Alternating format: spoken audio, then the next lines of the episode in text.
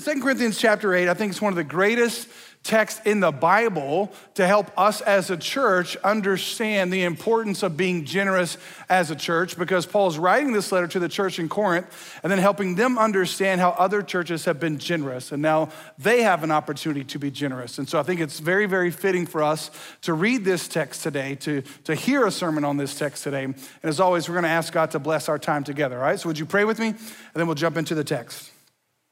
Father, thank you for loving us. Thank you for who you are and for how you have been so generous to us. Um, God, you loved the world so much that you gave.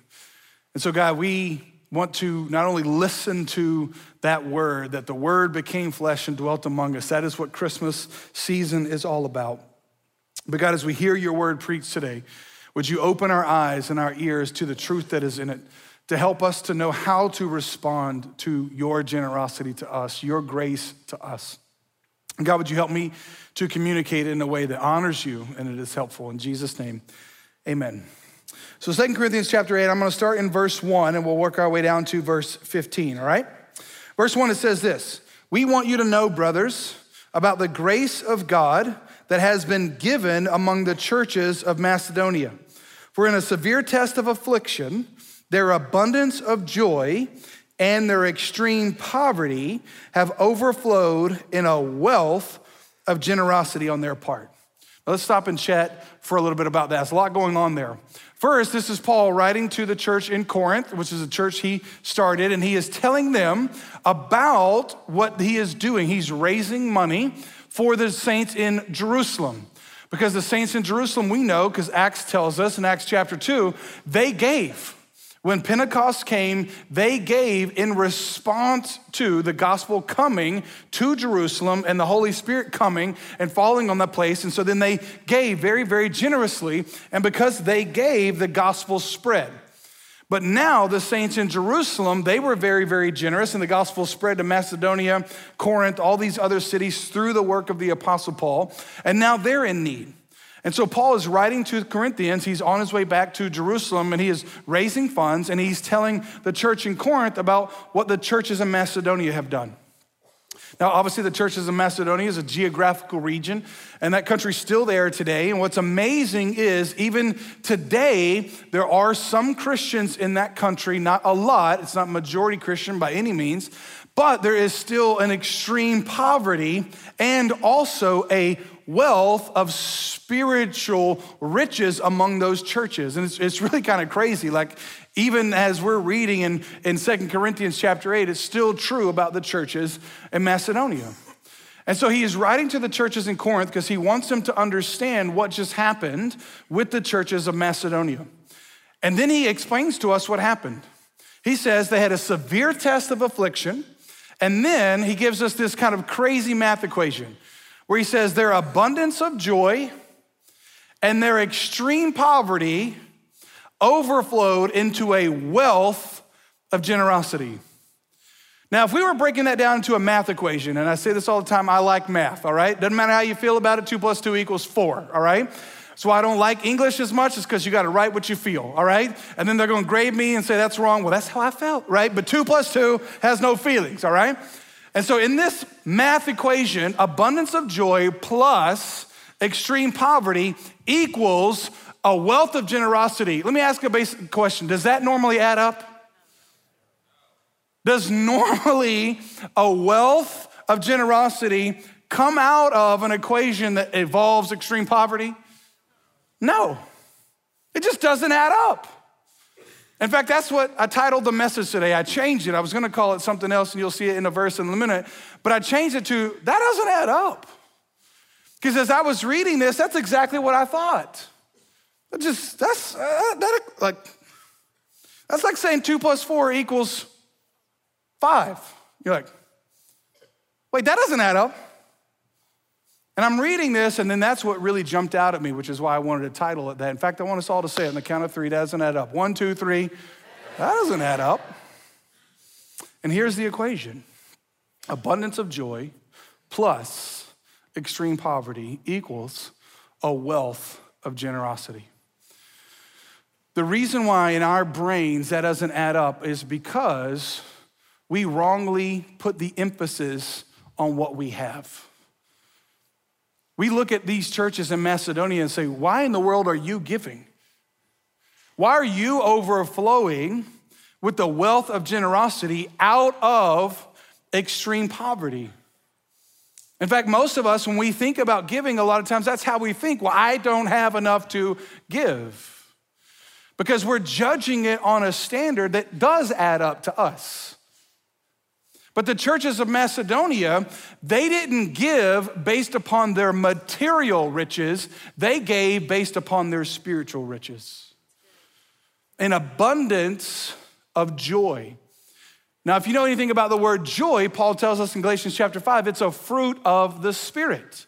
Love, joy, Paul says. Fruit of the Spirit is love, and then the next one is joy.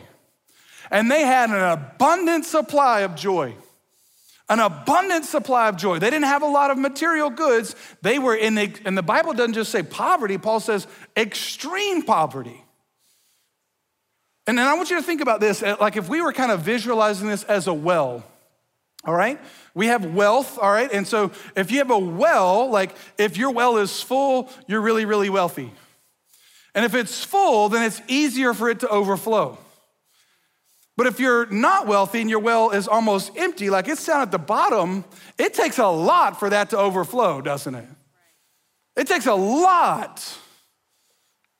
But here's what's crazy they were at the bottom of the well, but Paul says they overflowed. They overflowed with a wealth of generosity. So, what was the difference between what they had and the overflowing to others? They had an abundance of joy. That well was full of joy. What they didn't have in material goods, they did have in spiritual goods. And here's why I point this out. Because so often we count wealth wrongly. We think wealth is simply defined by material things, and we miss that it's also defined by spiritual things. So you can be materially poor and spiritually rich, and you're wealthy. But let me say it to it like this you can be materially rich and spiritually poor and be in poverty. See, it's just a different way of thinking. And I love that Paul highlights the churches that didn't have a lot to give. They had no reason in this earthly standard to give because they didn't have anything. But what they did have was an abundance of joy and it overflowed into a wealth of generosity. Not only that, but look at the next couple verses. Verse three and four. it says, For they gave according to their means. And if you've been around, you know I like prepositions. So according to is a preposition of reference. And so they gave according to. So uh, here's what we got. We're going to give according to that, which is natural, normal. But then it says this He says, Isaac can testify, and beyond their means. That's a preposition of degree. What that means is they didn't just give in reference to what they had, they gave to the degree beyond that. Now, that's some giving, right? They gave to a degree more than even, not just according to what they had, but beyond their means of their own accord. Now, look at verse four begging us earnestly for the favor of taking part in the relief of the saints. So don't miss this. They didn't just overflowed, they begged to do it.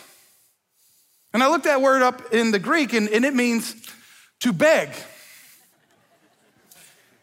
Now, here's why I'm highlighting this is the Christmas season, right?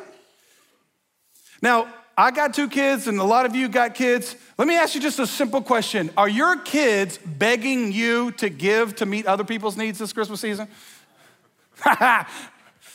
Probably not right?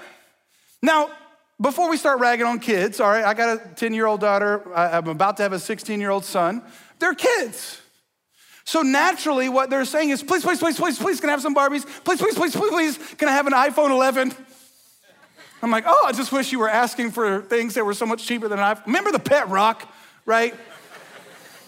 I'm thoroughly convinced. I mean, that dude made a, became a millionaire off of that. He was like, I ain't got much, but here's a rock with some glued on eyes on it. I wish we could get back to those days, all right? Can some of you that are Instagram influencers make that happen again? Like make the pet rock cool again?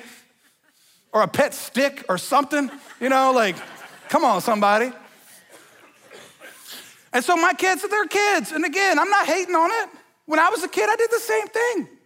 I mean, I was so selfish as a kid because both of my parents worked. When I got home after school and there was presents underneath the tree, I would open the presents that were already wrapped very meticulously so I could see what was on the inside and then tape them back up. And I thought I was gangster getting away with it, right? But my mom knew, just like all moms know. I mean, I was so selfish, I couldn't even wait till Christmas. This is why on one Christmas, the, ver- the one gift that I wanted, there wasn't a PS4, we didn't even have a PlayStation, it was a Super Nintendo. I mean, this was like the step up from Nintendo. And it was a step up because it was super, right? And my mom, being just a smart mom, she didn't have it underneath the tree. And she let me go all Christmas morning, and it was not there. I, wrap, I unwrapped everything. There's no Super Nintendo. I'm like, man, I got to get out of duck hunting, right? And so I got to get into some Super Nintendo. You don't know, I was even Atari. Remember Atari? Talking about like, you know, I don't even know what bit we're on now, but that was like two bits, all right? One bit. And she withheld the gift for a while, and they were all in on didn't tell me. And then, like most kids, I'm like, thanks, thanks, mom. And then they all started dying laughing, and then my father brought in the Super Nintendo. So, I mean, that's, that's how kids are, right? Please, please, please, please, please, can I have this? Please, please, please, please, can I have this? But I, want, I don't want you to miss this. What the broke people in Macedonia are begging for is not to receive anything, it's to give. See, it's all right if I'm 11 begging for that, but it might be a problem if I'm 41 still begging for that. Please, please, please, please, please, can I have that? I mean, God love her, my mom was a gift giver. She's gone to be with Jesus now. But if here I am at 41 years old, and if I said, Mama, Mama, please, please, please, can I have that? You, would look at me rightly and be like, bro, you're 41. Come on, bro. Like those days of receiving and over. Now it's you, Santa. You, you give now, right? It's, it's on you now. And, and I just want to point that out that Paul was highlighting this fact of saying, listen, not, not only did they overflow, they begged us. Now look at verse five. I, I love this. This is why I love the Bible. And this, not as we expected, Paul says. Duh. Again, that's why I love the Bible. You think anybody expects that? I mean, I just love Paul. He was like, I didn't expect that. Yeah, I've been pastor now for 20 years, ain't had it happen yet. I have yet to have somebody beg me to give. Beg, like plead. Pastor, when we doing the next giving initiative? I can't wait. I'm still waiting for that day. Paul's like, I didn't expect that. Again, that's why I love the Bible. Paul's just being honest. He says, but they gave themselves first to the Lord and then by the will of God to us. The reason why it didn't add up is because the Macedonians actually had their math right. They gave themselves first to the Lord, gave themselves first to the Lord. And then he says, by the will of God to us. And so here's what I want you to see. We read this story and we're like, man, that's crazy. That is weird. But here's what I want to highlight to you that's actually not weird, that's normal. That's normal. See, a lot of times we read things in the Bible that we think are miraculous and weird, and the Bible just talks about them like they're normal. That should be the response. Because if your generosity is grounded in the grace of God, then that becomes your response. It shows you have matured from begging to get to begging to give. And I want to show that to you. Look at the next couple verses, verse six and seven. Paul grounds this in just normal obedience. Look at this. He says, Accordingly, we urge Titus that as he has started, so he should complete among you this act of grace. But as you excel in everything, in faith, in speech, in knowledge, in all earnestness, and in our love for you, see that you excel in this act of grace also. This act of grace is the grace of giving. And that was gonna be my title this, this week, was excel in this grace also. But I wanna point out here that he grounds this. He says, listen, you excel in everything. You excel in faith and speech and knowledge and urgency. Now, those, those things right there that he just highlighted are just normal spiritual growth, like basic level, foundational discipleship things. I mean, look at them. First, faith. I mean, you are a Christian because you have faith in Christ. So that's, that's like foundational. And the Bible says without faith, it's impossible to please God. So you came to Christ because you made a faith decision to trust Christ. That was the basic foundational thing. You can't be a Christian if you don't have faith in Christ. So Paul says, You excel in that one. You excel in faith. And again, as, as a Christian, if you're a believer today, we would read that and we're like, Well, yeah. I mean, it's kind of hard to be a Christian if you're not excelling in faith. That, that's like basic right there. And then the next one, he says, Speech. You excel in speech. And, and it's so interesting to me. I mean, he could have chosen a lot of different things, but he chose that one because Jesus says, out of the overflow of the heart, the mouth speaks. And so, one of the major ways that you know someone has had faith in Christ is their speech changes. Now, automatically, when I start thinking, when I start talking about speech, all of us start thinking about cussing. And I'm not trying to say that if you cuss, you should question your salvation.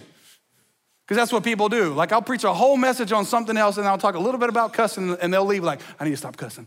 Like, no, that's not the whole message. All right? Now, listen, when you're in traffic or you hit your finger with the hammer, I get it. There ain't much else other than four letter words that come out. I understand.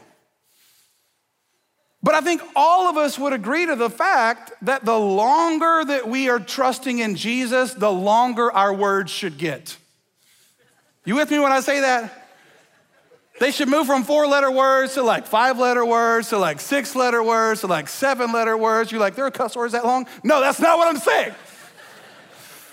I'm saying learn some new words, right? And that just happens naturally. And again, and I grew up in a household that wasn't Christian. We, we didn't go to church, and I trusted Christ and got my family to trust Christ. And, and all I ever heard growing up was those words. But the longer our family walked with Jesus, we stopped hearing those words to where now we hardly ever hear those words. Eh, but that's a basic fundamental thing, right? Like, I don't think anybody would argue against that biblically because you just couldn't. And then the next one he says is knowledge. Again, the longer you walk with Jesus, you know, when you first trusted Christ, you didn't know hardly anything. I mean, people would talk about Martin Luther in church history. I thought they were talking about Martin Luther King. They were talking about Matthew, Mark, Luke, and John. I'm like, who are those dudes? Job? Oh, I mean, how long did it take you to realize that it wasn't Job, it was Job? You know what I'm saying? Like you would say book of Revelations, you would make it plural, then you found, no, it's singular. Quit saying that. You know what I'm saying? So, this is why you go to school. This is why you get information. This is why I went to college. This is why I went to seminary. That's great. I need knowledge. I mean, I can't really preach to you if I don't know much. So that's good. And, and, and it's funny to me because knowledge is tied to speech. One of the reasons why my words went beyond four letters is yes, because I trusted Christ, and secondly, because I went to school and I learned new words, right? So, again, I'm, I'm just trying to frame this for you, and here's what I'm trying to frame. We look at faith, we look at speech, we look at knowledge, we look at earnestness. That's just an eagerness to do something. We're like, oh, yeah, that's all basic fundamental stuff. But when it comes to giving, that's for like super saint people. And here's all Paul's doing that's the same basic foundational stuff. It's the same argument of like, the longer you trust Christ, the less you should cuss. The longer you trust Christ, the more generous you should become. Like it's just basic, foundational, fundamental stuff. But yet we don't frame it that way. And one of the biggest problems, and I say this all the time, is because, again, we don't understand riches. Riches has nothing to do with what is in your bank account. And it has everything to do with God's grace towards you. And the reason why we know that is because Paul, in the next two verses, redefines that. Look at verse 8 and 9. He says, I say this not as a command, but to prove by the earnestness of others that your love is also genuine. For you know, knowledge, the grace of our Lord Jesus Christ, that though he was rich, yet for your sake he became poor, so that you, by his poverty, might become rich. So, first, Paul grounds this in, in obedience, and second, he grounds this in the gospel. He grounds this in grace. He says, Listen, you know the grace of God. You know the grace of God in Jesus Christ our Lord, that though he was rich, now, when you hear that word, that Jesus was rich, what do you think? Again, we wrongly just define that by money, by wealth. And we even look at the descriptions of heaven streets of gold, pearly gates. And Peter's not standing there, by the way. Quit saying that.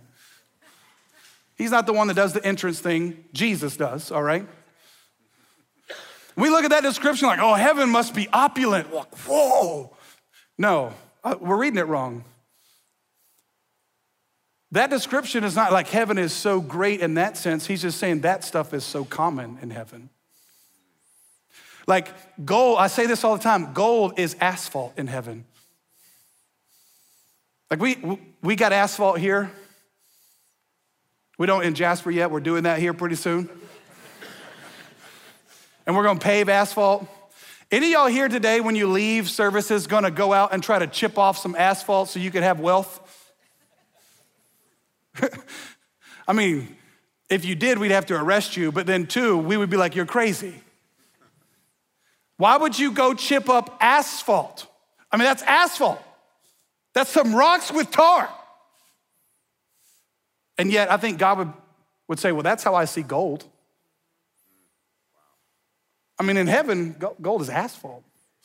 And honestly, I can't show you scripture for this, but I, this is just kind of how I interpret it that, that our whole economies are based on gold. And I think God's like, bro, I hid that in the ground.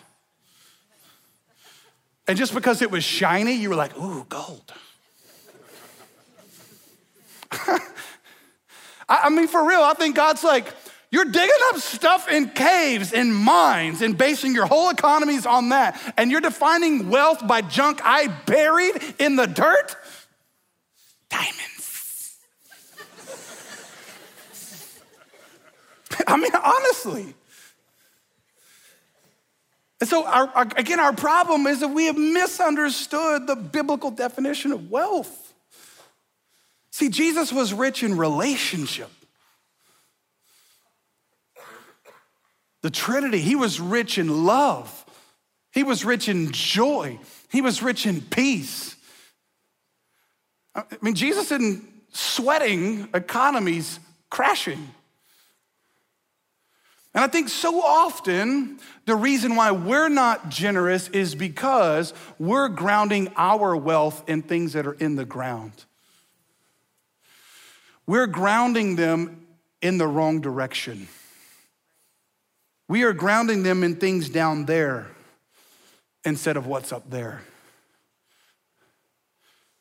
Because what's valuable up there is asphalt down here. And so I think what Paul is saying to the Christians in Corinth is so necessary for the Christians in Canton and Jasper and Cherokee and Pickens, where he's saying, ground your generosity in God's generosity to you. For God so loved the world that he what? Gave. And he didn't give gold, he gave Jesus. See, I can give without loving, but I cannot love without giving. And I think what Paul is doing here is exactly what we need to hear. We need to hear the Bible say to us, you got to redefine wealth. You got to redefine what you think significance is. And see, the churches of Macedonia understood that, and Paul wants the church in Corinth to understand that. And those were written, the Bible says, so that we would understand that. That giving is natural, it's just an obedience based thing. And it becomes natural when we understand that we're only a Christian because God was generous. He gave to us, and so we give to others, which is the last thing that he grounds us in. Look at verse 10. He says, And in this manner, matter I give my judgment. This benefits you, who a year ago started not only to do this work, but also to desire to do it. Verse 11, so now finish doing it as well, so that your readiness and the desiring it may be matched by your completing it out of what you have. You know, two and a half years ago, we started this multiply initiative, and several hundred families made a commitment to give above and beyond so that the gospel could be multiplied. A lot of people started it. And if you're here today and you were one of those families that started it, we're, again, we're just simply saying, finish it. You started it with such eagerness, with such zeal. Finish it. And listen, I told you last week if you were here, I understand how hard it is to finish. And Lindsay and I had to rearrange things in our life for us to be able to finish, but I wanted to make sure that we put being generous to the kingdom of God over any other thing, even in a severe test of affliction. But there's so many of you, I mean, I mean, in fact, most of you were not here when we started that initiative. And the reason why we've been doing this is not only for those who started it to complete it, but for those of you that haven't been a part of it to jump into it. And here's why. When you give as an act of obedience because God has given to you, it has an effect on others' needs being met. Look at what Paul says. He says, For if the readiness is there, it is acceptable according to what a person has, not according to what he doesn't have. For I do not mean that others should be eased and you burdened, but that is a matter of fairness. Verse 14, your abundance at the present time should supply their need, so that their abundance may supply your need, that there may be fairness. As it is written, whoever gathered much had nothing left over, and whoever gathered little had no lack. What is he getting at here? He's saying, listen, the believers in Jerusalem after Pentecost gave. They gave and they gave and they gave and they even gave so much to the point to where now they're in need. But because they gave, the gospel came to you. Because they gave, the gospel came to Macedonia. Because they gave, the gospel came to Corinth. And now you have an opportunity. They're lacking and you're not. So now it's, it's your time to supply for their needs. Here's the simple principle we give not only because God has given to us, but we give so that others who don't know Christ can have. And here's where this really means a lot to me. You know, this August, we celebrated 15 years as a church. 15 years ago, Westridge Church, which a lot of you may not even know. It's in Dallas, Georgia. Not the big D, all right, little d, Dallas, Georgia. And 15 years ago, God put it on Pastor Brian, who's one of my pastors, to be a church planting church. And they sent out some families, like 20 something families from there to come here and Revolution Church was their very first church plant 15 years ago.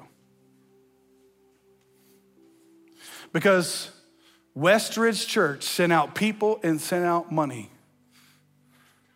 Our church is here today. Without their generosity, if they hadn't paid it forward, we wouldn't be here. And then, about four and a half years into that, our founding pastor left. And they hired, they hired this crazy cat from Texas. Yeah. who was 31, but he looked 11.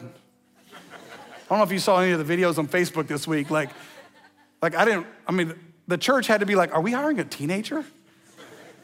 I mean, it's great now because I'm 41. And people are like, you're 41? I'm like, well, I still may have the maturity of an 11 year old too. It's a problem. And then there were so many families 10 years ago. I mean, I had been the pastor here. This is what's crazy. I had been the pastor here for nine months, and we did our very first giving initiative to buy the land in Canton, the, ban- the land that our Canton facility sits on. And because some of those families decided to be generous, we're sitting today in their sacrifice.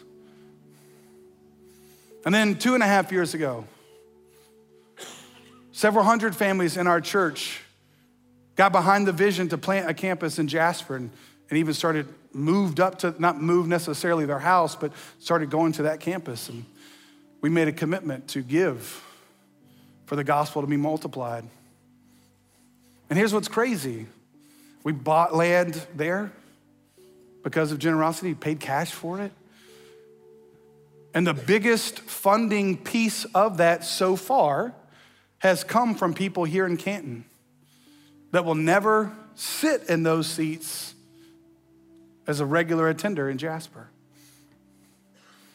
A lot of you have given so that there can be a facility there. And we've challenged our Jasper folk Jasper, you need to give because you are going to sit in it, all right? Don't sit in something you ain't sacrificed for. But it's not just about a campus. We've also started two churches in Kenya, hopefully, about to start a third. Help, as a part of our church planting network, start two churches here locally. And you may never sit in those. In fact, I would just probably, from this point forward, you'll probably give to stuff you'll never sit in. So you better have a better motivation than, well, I'm sitting in it, my kids are sitting in it.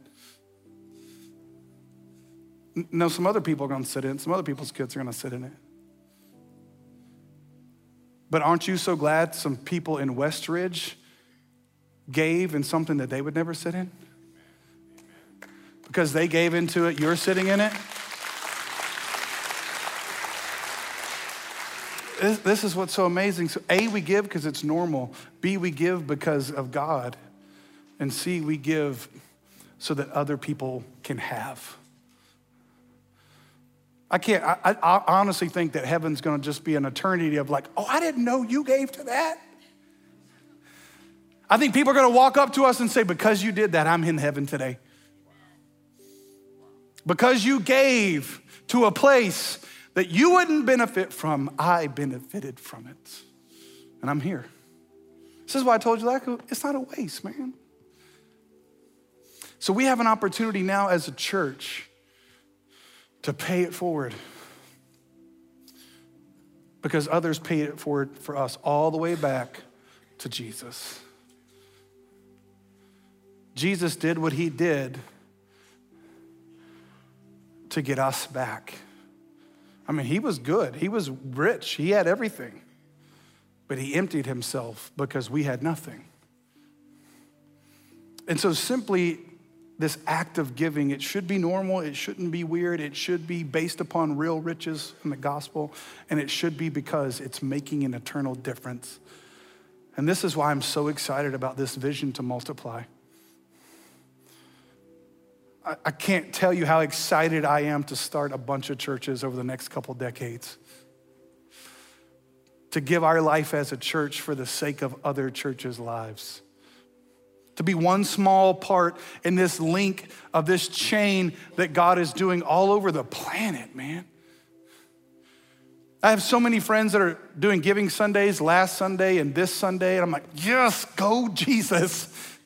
I hope everybody gives to their church. Because, man, if we make giving not weird, but we make it normal, the gospel will go and we'll accomplish the mission. And the mission is to tell everybody that God loved them so much that He gave. And so if you're here today and you don't know that, you don't know that He loved you that much that He gave, then that's the gospel, man. And all you have to do today is receive that gift. Would you pray with me?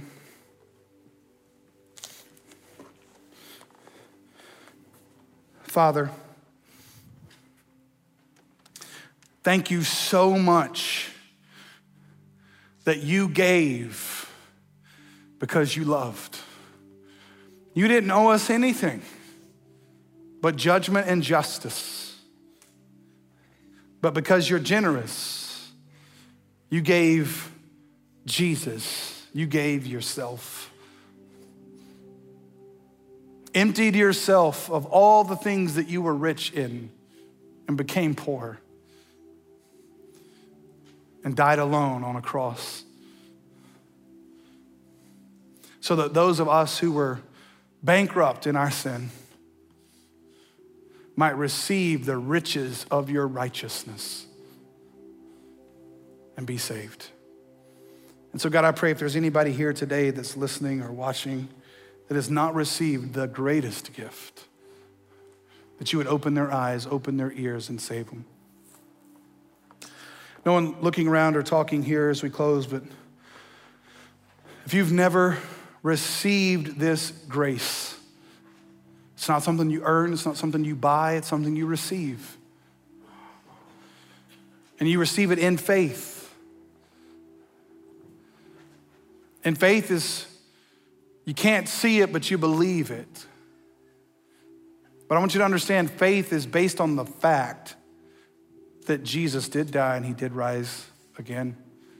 And if you're simply willing to confess and believe that, Paul says in Romans 10 9, you'll be saved. So, again, nobody looking around or talking, if you want to receive that gift today, you can pray with me, not out loud. And it goes like this Say, Father, thank you for loving me, that you sent your son, Jesus, to save me. I admit my sin. I'm bankrupt. And I ask you to take that debt and put it on Jesus.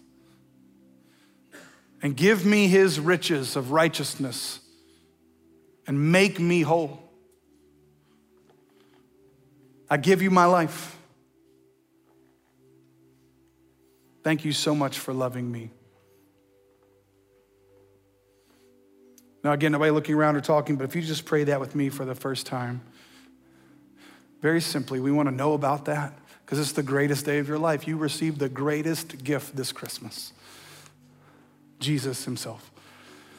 So if that was you, again, nobody looking around or talking, but you, if you just prayed to trust Christ, we just lift your hand so we can see that. Thank you. Thank you. We got men and women both locations going to put a gift in your hand because we want you to receive that and have some next steps. When you receive it, you can put it down. And in just a second, as a part of our response time, we're going to give. And so if you came prepared today, we're going to pass buckets. We haven't done that in a while. And just take a moment and a time of worship. And we'll have some scriptures on the screen. And after that, we'll worship together and respond in giving.